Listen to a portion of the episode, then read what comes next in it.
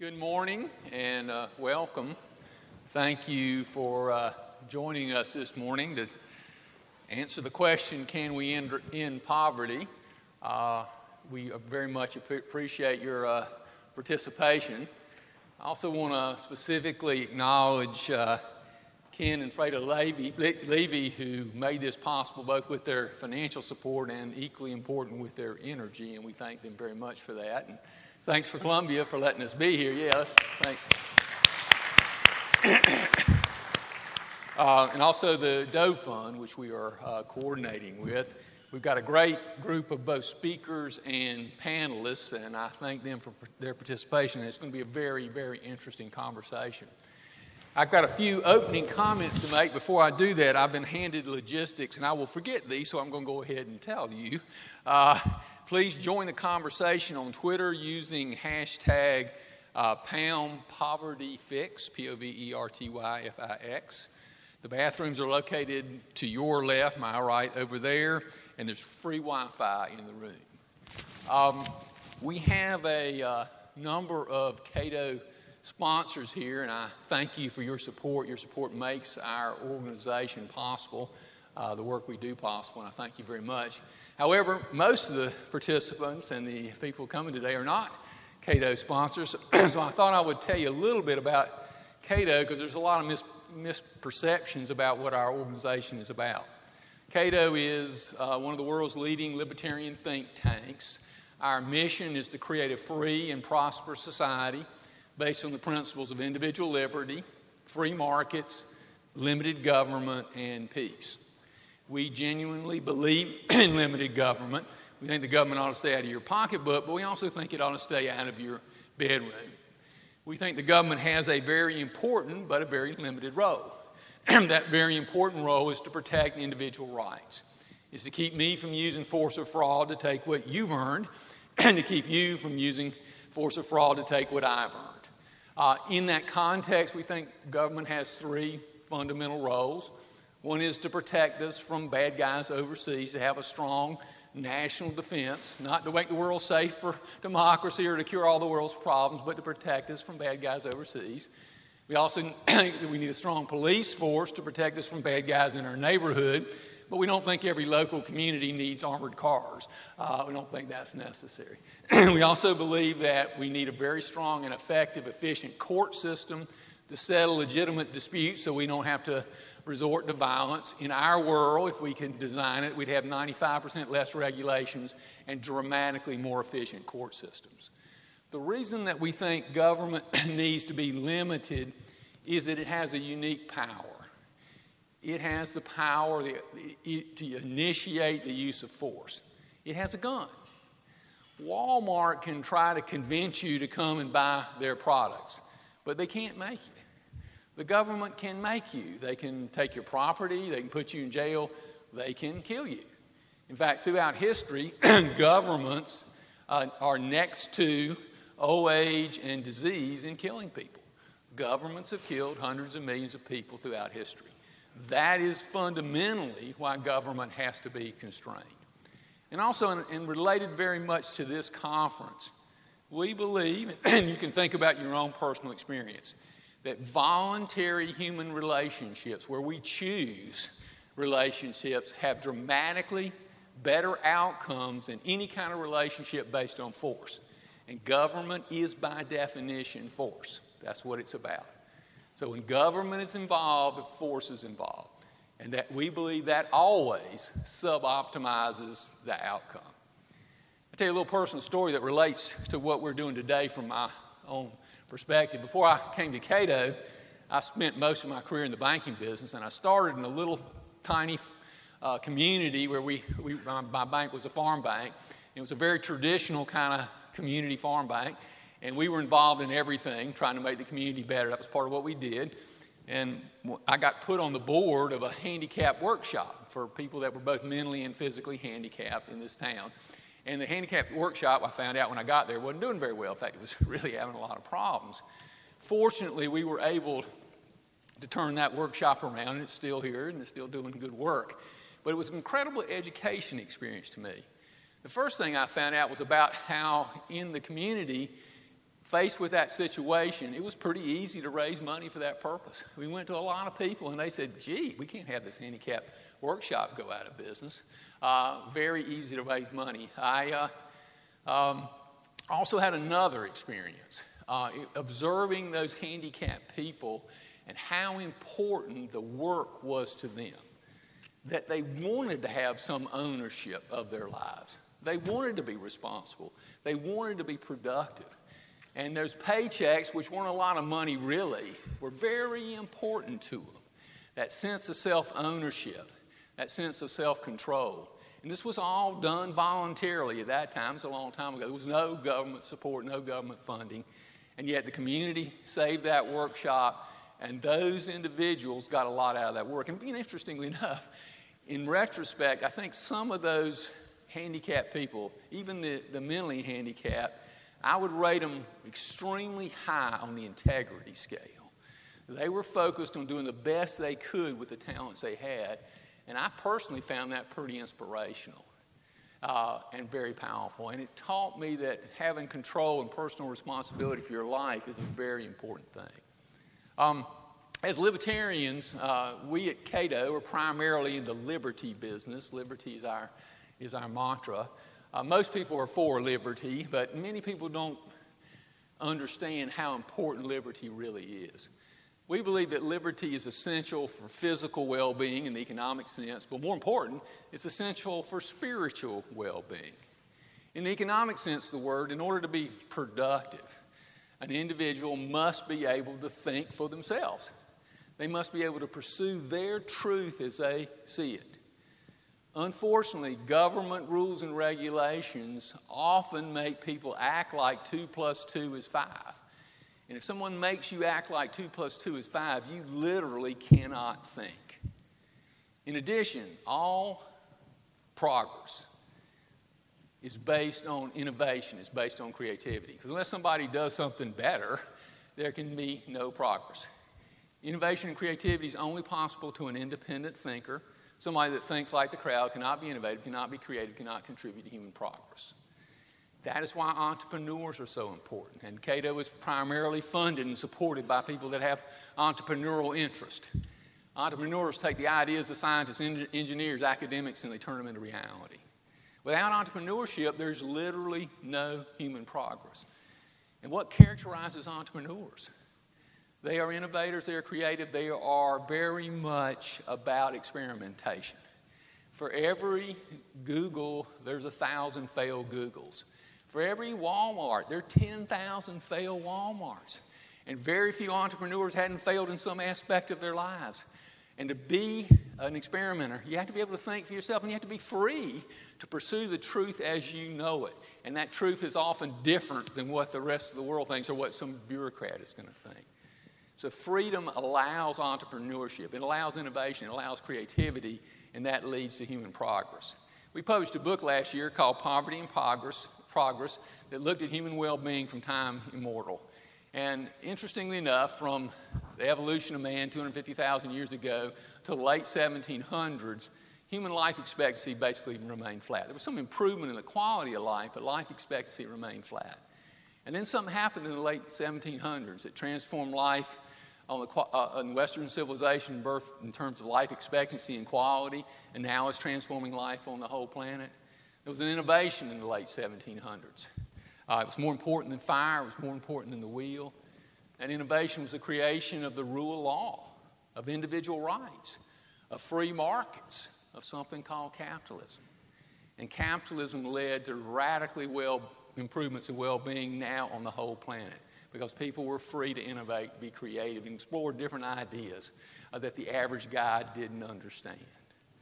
Uh, in addition to being critical for human physical well being, we believe that uh, freedom, that liberty is essential for spiritual well being in the context of the pursuit of happiness.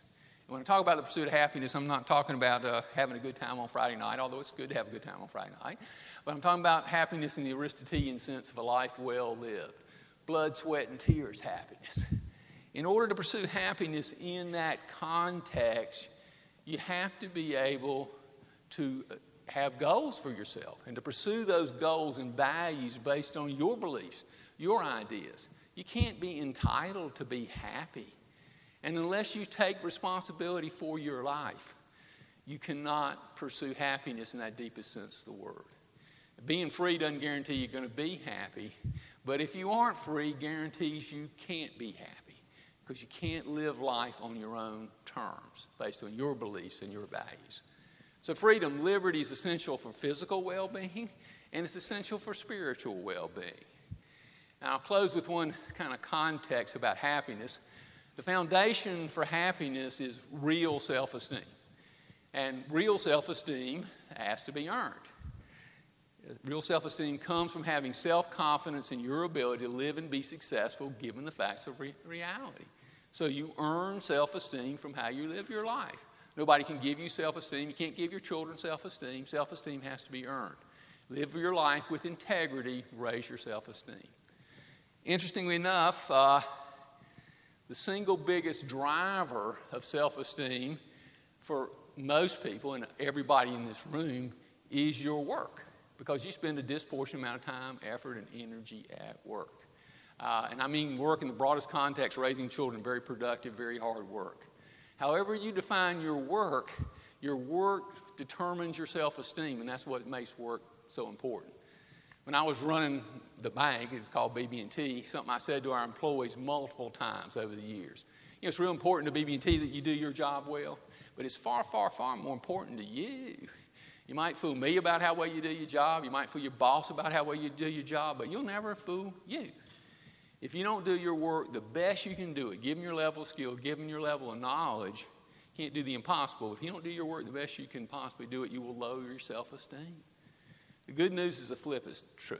Do your work the best you can possibly do it. Give them your level of skill, give them your level of knowledge, and you'll raise your self esteem, which is more important than how much money you get or whether you get a promotion, because it's about your character. And I saw that even in those handicapped workers, doing their work the best they could do, raise their self esteem and improve their character. And I think there's actually a social implication to that that, that I'm interested in. Uh, take a, uh, a construction worker, bricklayer, has a tough, hard life. Tough, grinding, hard life. My granddad had a life like that. He has a tough, hard, grinding life, but he and his wife successfully raise their children. Maybe his granddaughter becomes CEO of a publicly traded company, maybe not. He has a tough, hard life, but he gets something very precious from his work. He gets to be proud of himself, he gets self esteem. Take that same bricklayer and give him welfare. He may be better off financially, but he loses something really important. He loses his pride, he loses part of his self esteem. There's a lot of discussion in Washington today about how the government can provide us with security. I think it's a false discussion because they want to ignore a lot of the rules of reality, but that's anyway, even if we're true, and even though Americans care about security, this is really not the land of security. The United States is the land of opportunity. People didn't get on a boat and come to Jamestown to be secure. The United States is a land of opportunity. Opportunity to be great, opportunity to fail and try again, but most importantly, the opportunity of that bricklayer to live life on his own terms, to pursue his personal happiness based on his beliefs and his values as a free and independent person. And that's what caused people to come to America. That's what made America great. And that American sense of life is part of what I think we're about at Cato inspiring people to pursue the best that's within them. And I think that's really important work. And I think that's in the context of what we're talking about today. So thank you for being here and thank you for listening very much. Thanks.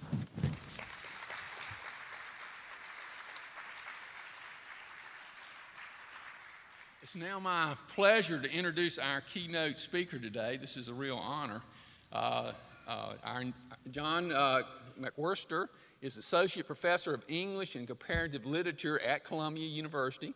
He teaches linguistics, Western civilization, American studies. He's a regular columnist in Time and is also a contributing editor of the New Republic, TheRoot.com, the City Journal, and a regular columnist in the New York Sun, the New York Daily News, and the Daily Beast. His academic specialty is language change and language contact. He's the author of a, number of books in regards to language, including The Power of Babel, The Degradation of Language and Music in America, and Why We Should Like and Care, and our, our magnificent bastard tongue. Um, he's also uh, uh, released 36 lectures for, on audiovisual for the teaching company, including the story of human language, the science of language, myth, lies, and half truths of language, uses in 2012, and language from A to Z. Uh, beyond his work in logistics, he's one of the major voices today in the national conversation about race and culture.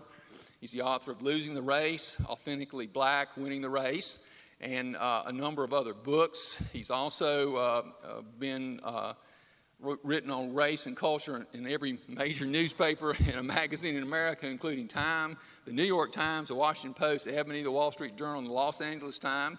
He appears widely on radio and television, including appearances on Meet the Press, Dateline, NBC, Good Morning America, The Colbert Report, and he's done a number of NPR, All Things Considered. Quite an impressive resume. We're lucky to have John here. John, thank you for being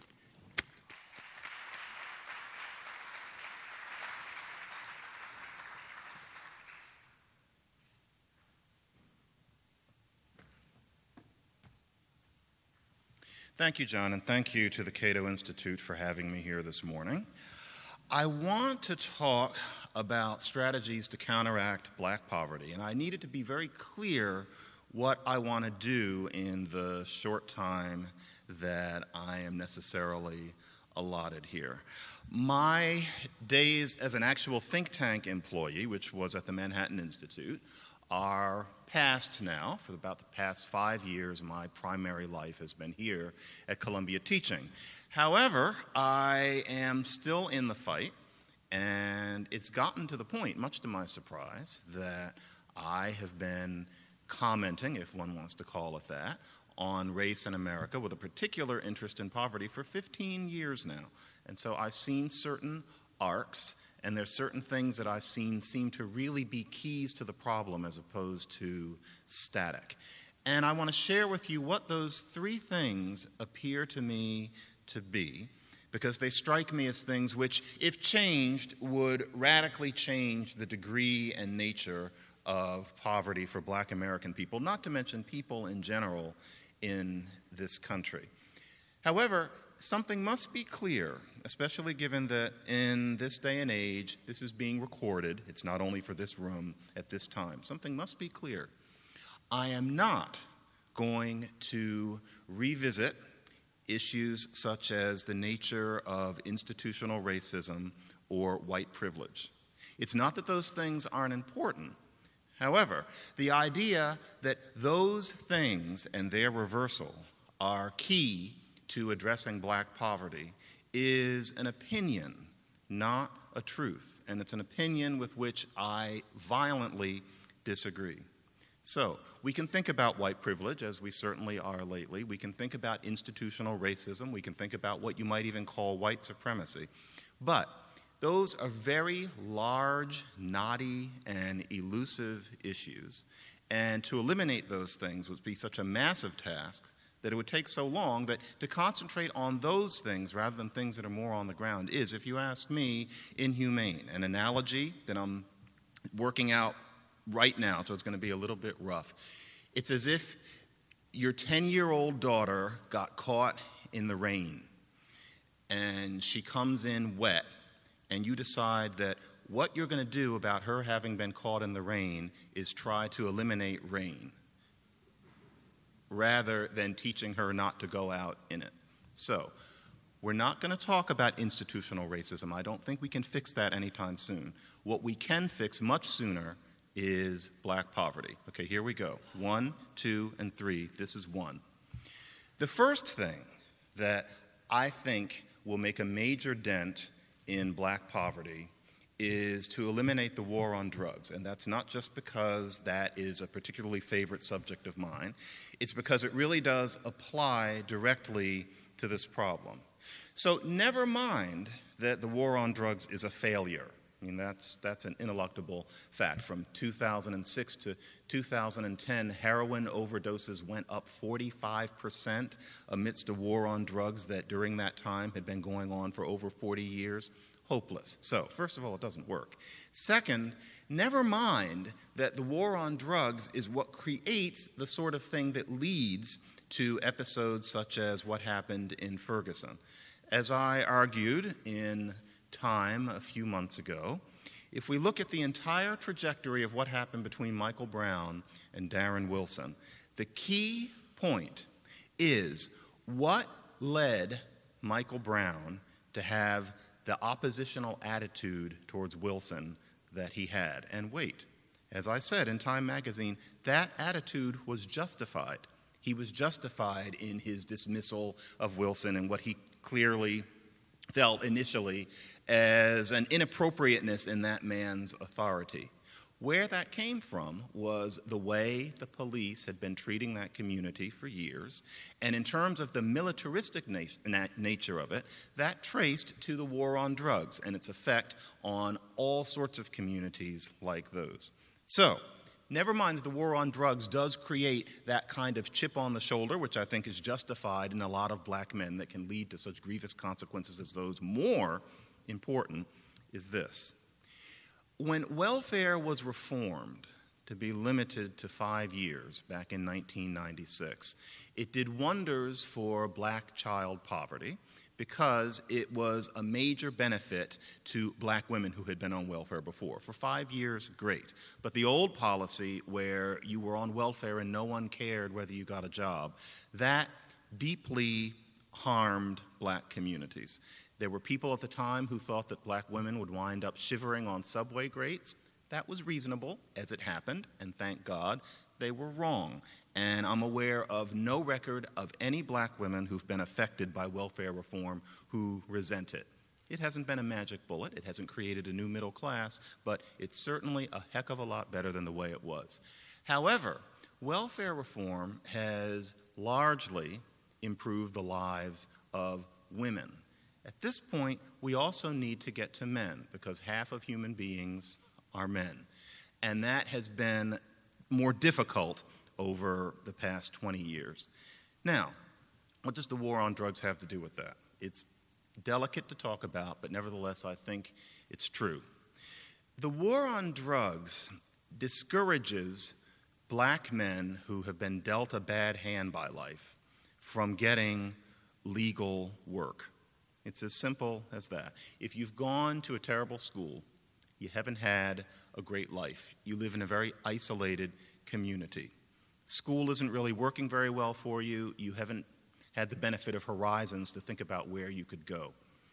Well, what are you going to do in terms of work?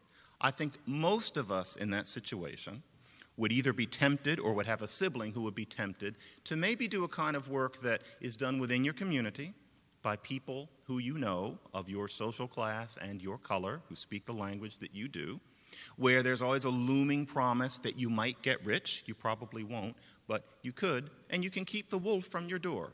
There's a factoid that's general now that drug dealers don't get rich. Sure, but you might keep the wolf from the door. It's tempting. It's there. I can honestly say that if I grew up in a black inner city community, the person that I am would probably have chosen that over going and getting some sort of grueling legal work with the idea that I had to do that for a while and build job skills. It's a perfectly natural decision. However, what creates that is the war on drugs, because the reason you can keep the wolf from the door is because drugs can be sold at a markup because they're illegal. If you couldn't sell them for that markup, then nobody could make a living selling drugs on the street, and therefore the only choice for a person would be to make the best of what is unfortunately the worst and seek legal employment. That's the way it used to be. So this is not science fiction.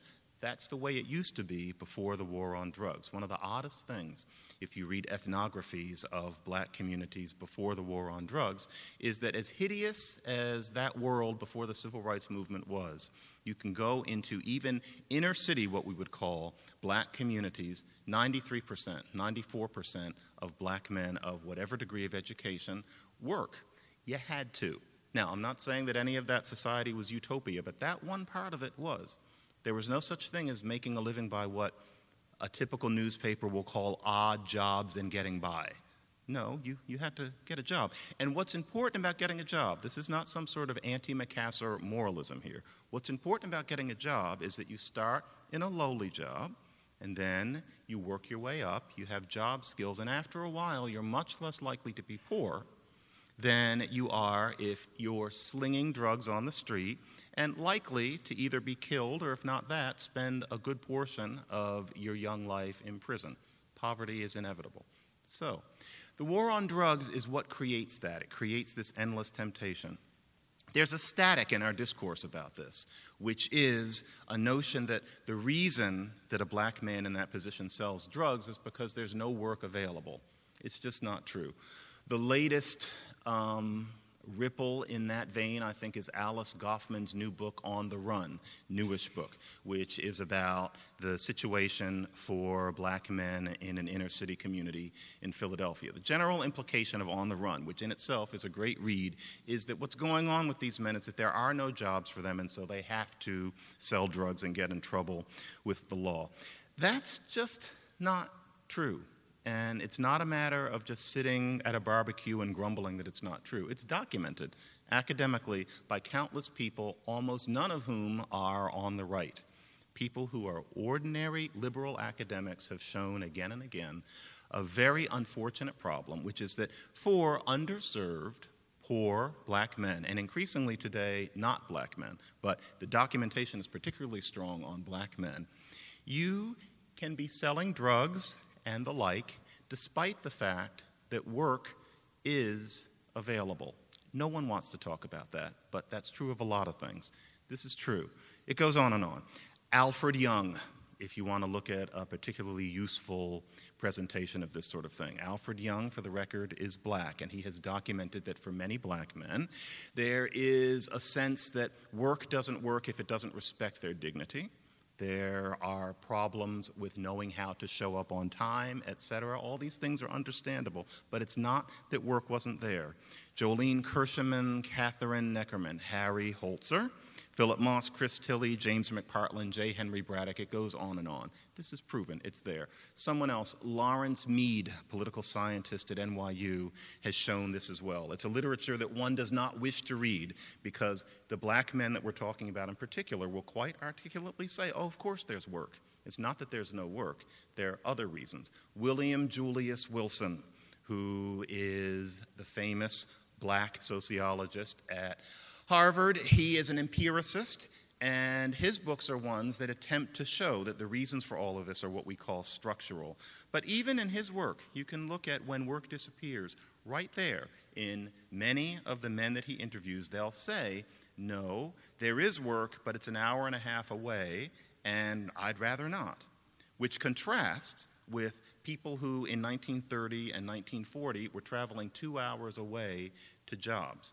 It's nothing. 1930 was a terrible time, but that difference shows that just because the work is 90 minutes away doesn't mean that it's somehow inaccessible. We're used to hearing that now, but that's not what that same boy's grandfather thought.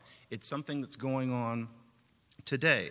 Sudhir Venkatesh, here at Columbia, sociologist, has another book that is a great read in itself Gang Leader for a Day and we learn about what goes on intimately in the lives of drug dealers.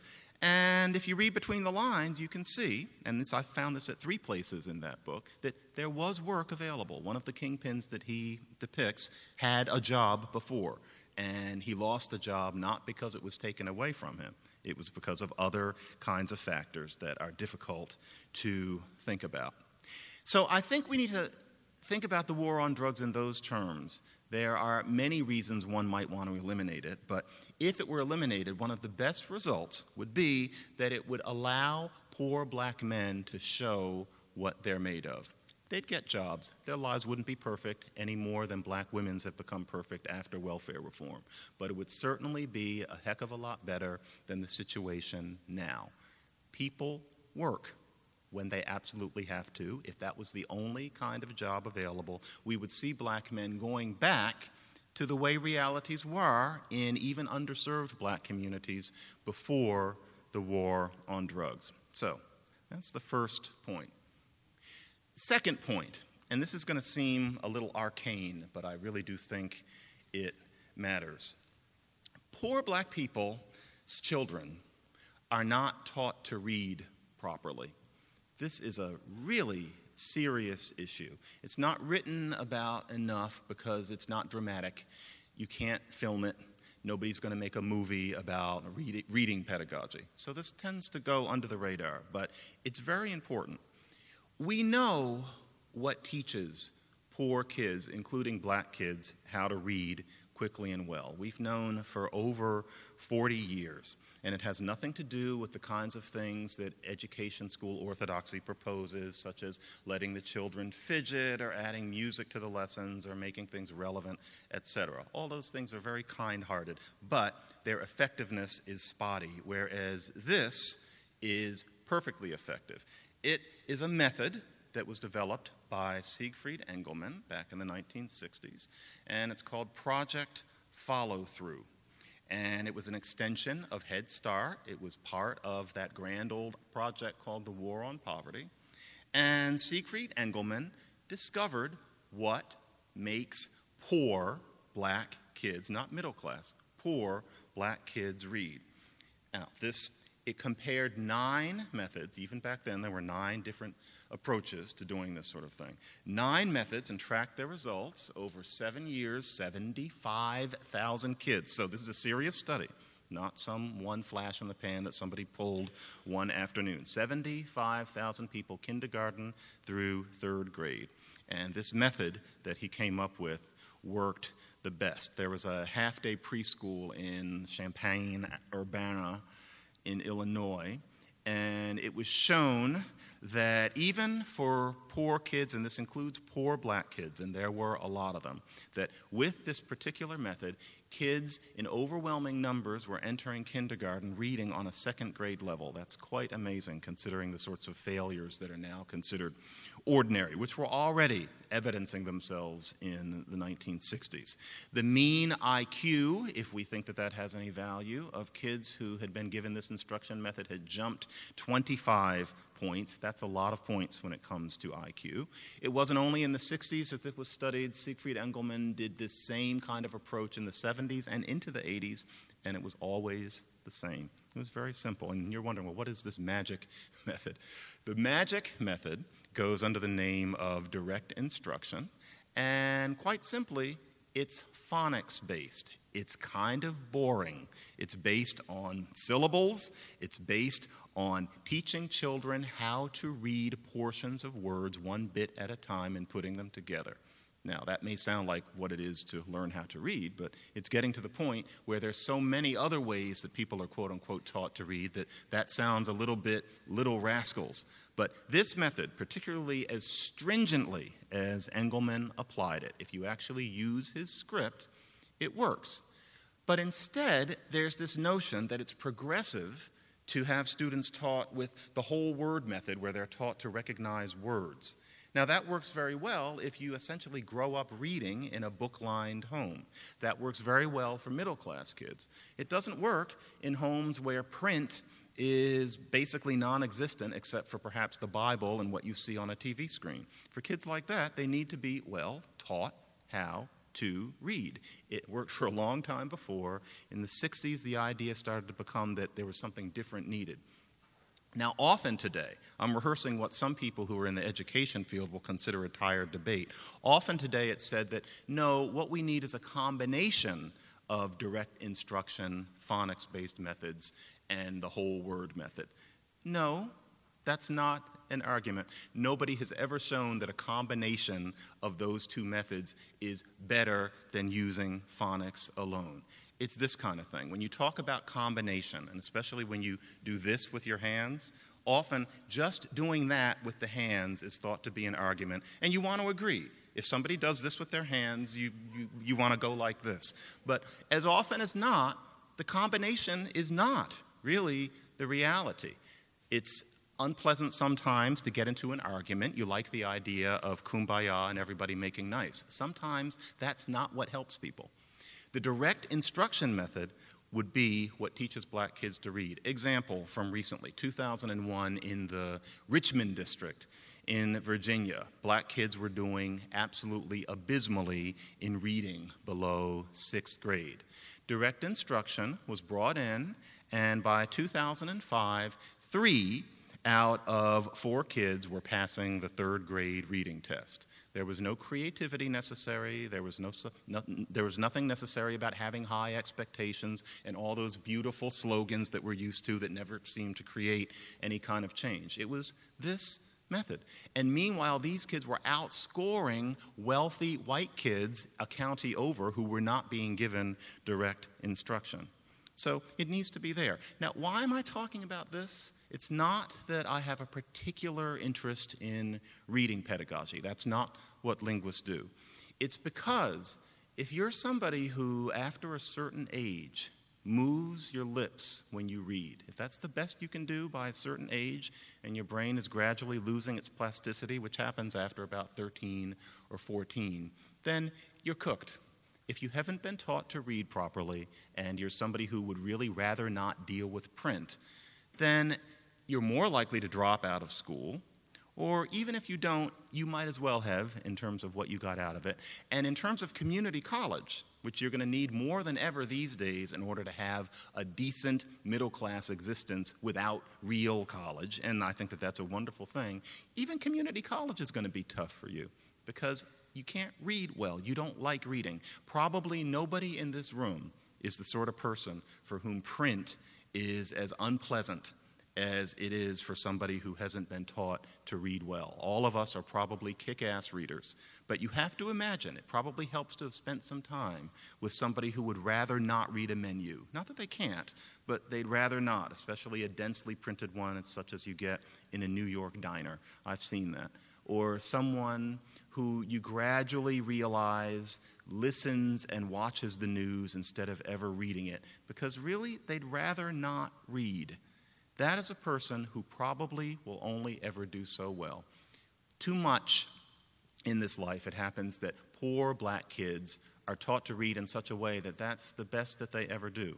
So, not observing direct instruction as the method that is used preferably in every inner city or every underserved black and Latino community. That is an injustice. It needs to change because if Siegfried Engelmann's work, and he's still alive, he has a website, you should write him.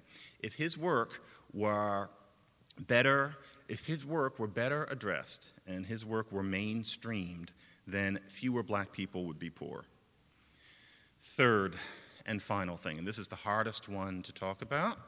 I have never even discussed it with my mouth. I've written about it here and there, but this is a tough one. I've never said this. And it's early, and I have a two month old, and so you know how much sleep I've gotten. But I'm going to try this the best that I can. In two thirds of America, every second mother under 30 is single. That is the figure for these days. So, in two thirds of America, every second mom is raising her child or probably children alone. And you know what? That's not going to change. That cannot be fixed. I'll get to it. There's another statistic. In America, 60% of births are unplanned. That can change, and it must, because it has a lot to do with black poverty. Now, if we're talking about the fact that in, for example, poor black communities, although this is becoming something that's true of poor white communities every bit as much, if we talk about that, the idea that single parenthood is a norm rather than something that happens occasionally, there's an orthodoxy that says that it's because the economy is lousy for men, and therefore they are no longer good marriage prospects. It's not true. That simply doesn't work, and it's easy for us to see why. During the Great Depression, births went down.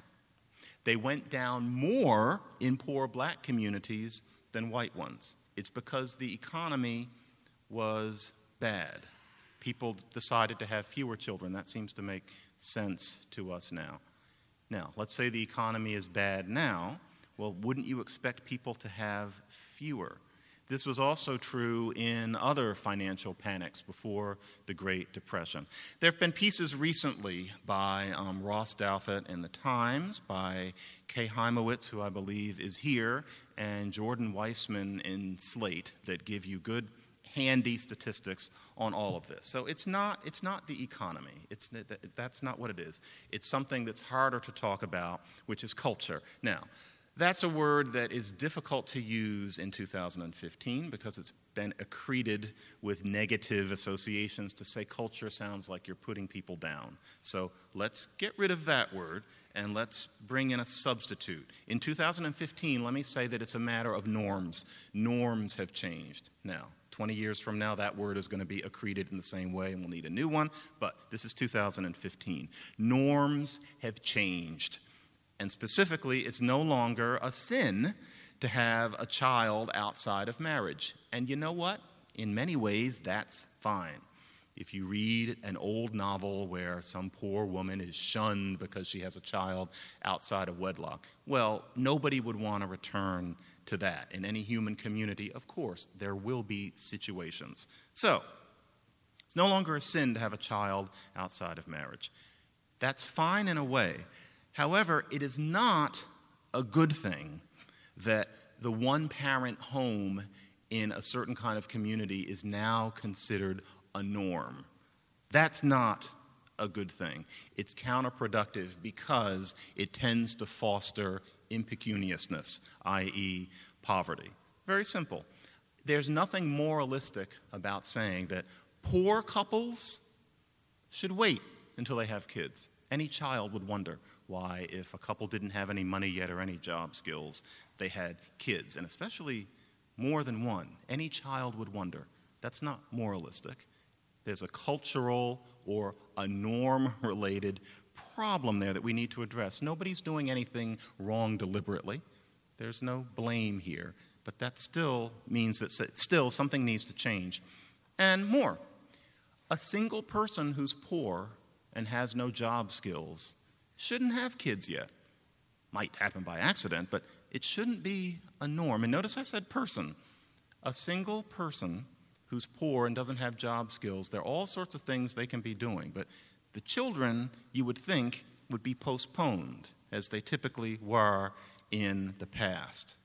A new norm about that is counterproductive because if the poor person or couple have a child or children, then that couple are most likely, or those persons, when they separate, which they probably will if they don't happen to be married, and even then they probably will, there's going to be poverty.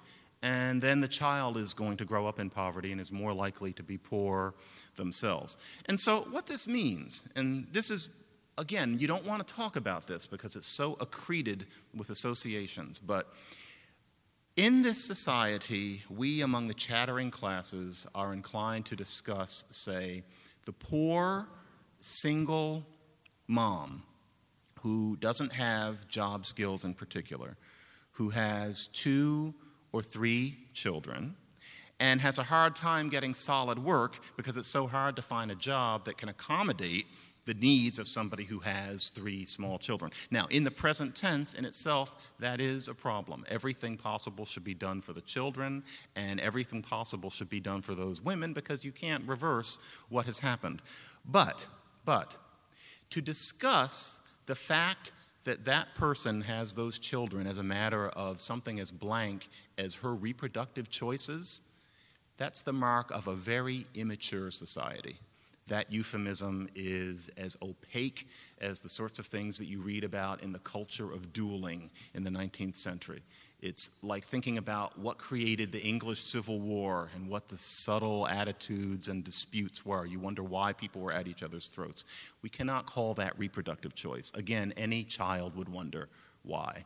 We have to think about it. What is the solution? How can we make it so that we don't have children in that situation. Now, it isn't putting your finger in the face of somebody who already made those decisions, but how can we keep that from happening? Now, the solution is most certainly not to teach people to get married. And I may be stepping on some toes in saying that here, but we've tried that. Well, I was, it's never anything I tried, but that has been tried for the past 30 years. It doesn't work. We are not going to tell working class and poor people that they need to enter the bonds of matrimony. It simply won't work. We have to think about how that sounds. We're telling people from our studies as we drink our tea that you need to stand up in front of people and pledge that you will be together for the rest of your lives. You need to have a wedding. It hasn't worked, it's not going to work. And so we need to let go of the idea that people are going to get married even after there's already a child. That, that horse has left the barn.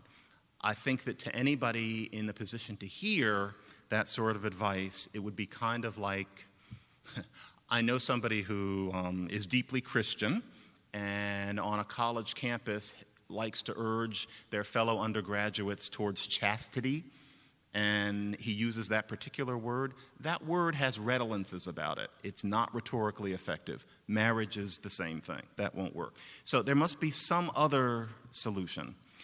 Telling people to have more abortions will not work. Abortion goes against the religious feelings of most black American and Latino people in particular. So that's not going to work either. Obviously, what we need to prevent the sort of situation that, say, a Barbara Ehrenreich describes for just the working poor in general is we need long acting, reversible contraception to be available for free or close to it to any woman who wants it. It's as simple as that. We need people who are poor and have no job skills to be able to not have children as easily as possible. Most of these children are not planned. The issue is that the children shouldn't happen until somebody plans them. Not moralistically saying this, they shouldn't because those children, if unplanned and born to couples or persons of that level of skills, are going to be poor. And so, in order to counteract black poverty, there are all sorts of things we can talk about in terms of the structure of America, but more to the point, LARCs, as they're called, very simply, you know, long acting, reversible contraceptives, should be something that anybody interested in black America should be obsessively interested in. Now, some people might say, You sound like you're talking about sterilization. No, for one thing, reversible, and also black women in poor communities like these. St. Louis actually had an experiment that almost sounds too good to be true. 75% of the black women in these communities wanted the LARCs when they were presented with them, and the ones who used them had an 80% drop in pregnancies. That's good. It shows that there should be these devices used in, frankly, any poor community. Simple as that. It works. Has nothing to do with Christian moralism or anything like that. But childbearing can't be an accident. Isabel Sawhill at Brookings actually has a beautiful quote on this. She says, The old social norm was don't have a child outside of marriage. The new norm needs to be don't have a child until you and your partner are ready to be parents.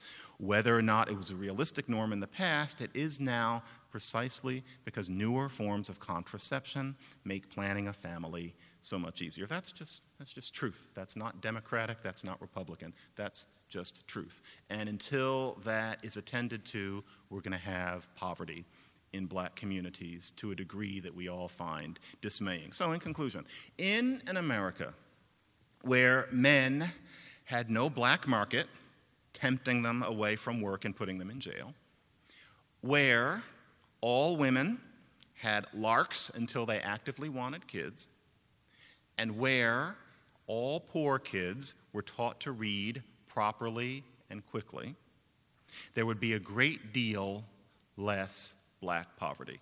Those three things. Now, I want to revisit something. This is important.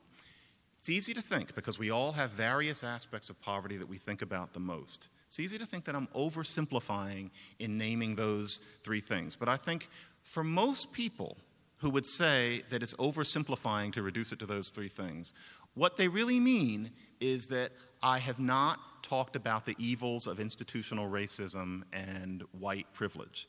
But I must restate I don't think the elimination of those things is necessary to keeping people from being poor.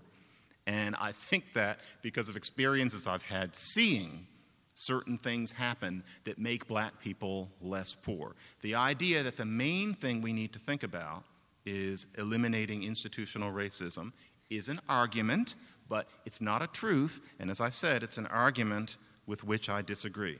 I think that my suggestions would render black people less poor in a society that would continue to be capitalist, that would continue to be stratified, that would continue to be politically ossified, and yes, it would continue to be, to various degrees, racist. But many fewer black people would be poor in it. Poverty would be an increasingly race neutral issue. And therefore, I think black America and America would be better. Thank you.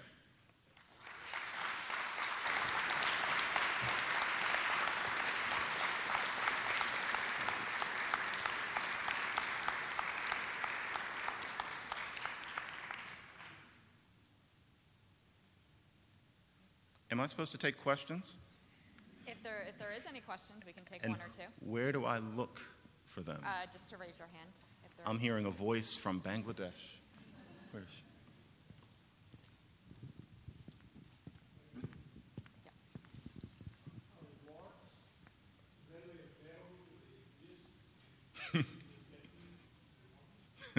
they do exist. Um, often they're called, one example of them is IUDs, but now even that is accreted with associations, and so one avoids saying it. They're around. The question is whether a person in a given state or a given community can get them and keep getting them for very little money or none. And so these are the sorts of questions that come up with issues such as the Hobby Lobby debate, and it does become a Republican versus Democrat issue. But yes, they exist. And so LARCs are not a magic Jetsons device. It's just that there are unfortunate arguments against them being as mainstreamed as they should be. And you know, to have a LARC is hardly as expensive or as complex as having a pacemaker install. And they should be mainstreamed. They really, they're not that expensive. And if everybody had access to them, I think it would change America's terrain in many very welcome ways.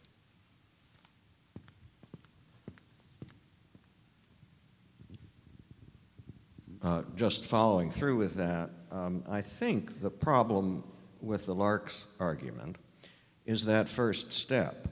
In many communities, IUDs and implants, implants are much more agreeable to, uh, to some clients uh, than IUDs, uh, uh, are available at very low cost or free. And the barrier, or one of the major barriers, seems to be convincing uh, women to take that first step.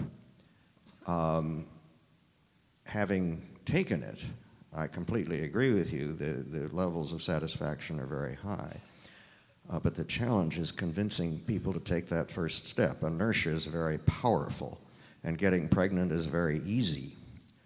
Uh, any thoughts on how to persuade uh, uh people to consider LARCs? Yes. The reason that it can be difficult to persuade is partly because it's not talked about enough. A lot of persuasion is repetition. A lot of persuasion is a kind of rhetorical charisma that, for example, I lack, but that many black community representatives would have. And unfortunately, there is a misimpression that what one devotes one's rhetorical passion to in many communities is, for example, police brutality, which is a very real issue. However, I think the war on drugs point that I made would largely address that and leave more energy for thinking about things that actually address on the ground conditions. It's just a matter of what one emphasizes. And so, for example, I completely understand why today there is so much discussion of Michael Brown and Eric Garner. However, there should long have been just as much discussion as to what instead is euphemized by people who call themselves speaking for black people as reproductive choices. And in the black community, frankly, often not talked about at all. It's just not stressed as much. If people were made to understand what the repercussions could be, then I think that they would. People live their lives, all of us, from day to day. And if the norm that you've seen from day to day is that at a certain rather young age you start having kids because that's what the norm is, then naturally that's what you'll do. And that might even make you think, well, no, I don't want to have an implant because then how would I be like my sister or my cousin? That's not a difficult misimpression to cut through, but I don't think that most people who call themselves addressing what black people need talk about it enough. We would have to talk about that as much as many people are interested in talking about the more viscerally dramatic issues. That can change. It's just a matter of making the point. We've barely begun. Uh, last question over here. To what extent has the New York Board of Education embraced uh, these ideas about reading? Because with all the talk about pre K and all this other stuff, and all the news I've, I've ever watched, I haven't heard this mentioned once. It's absolutely disgusting. It has not been addressed in any real way, and it's because. No, I have, I have to, even despite that I'm on this land.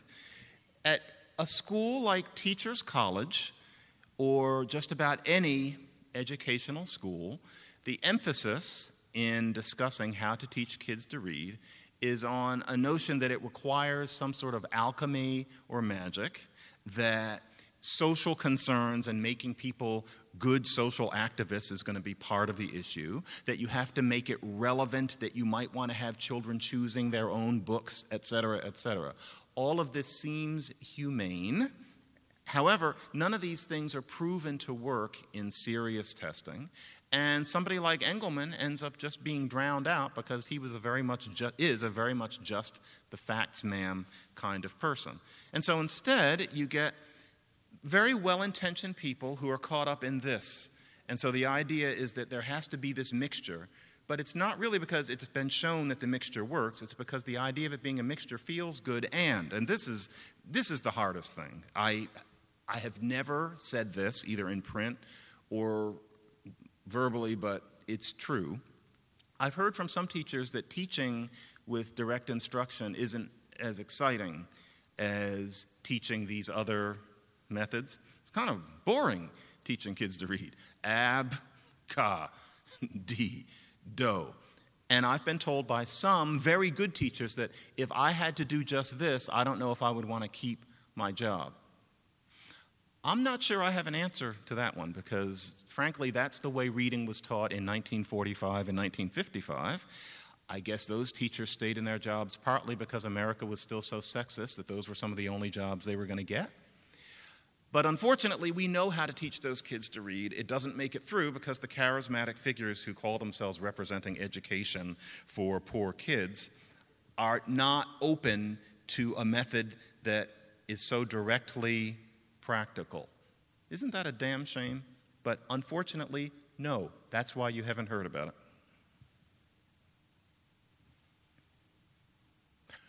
I've been told that I'm no longer allowed to answer any, questions. So thank you very much.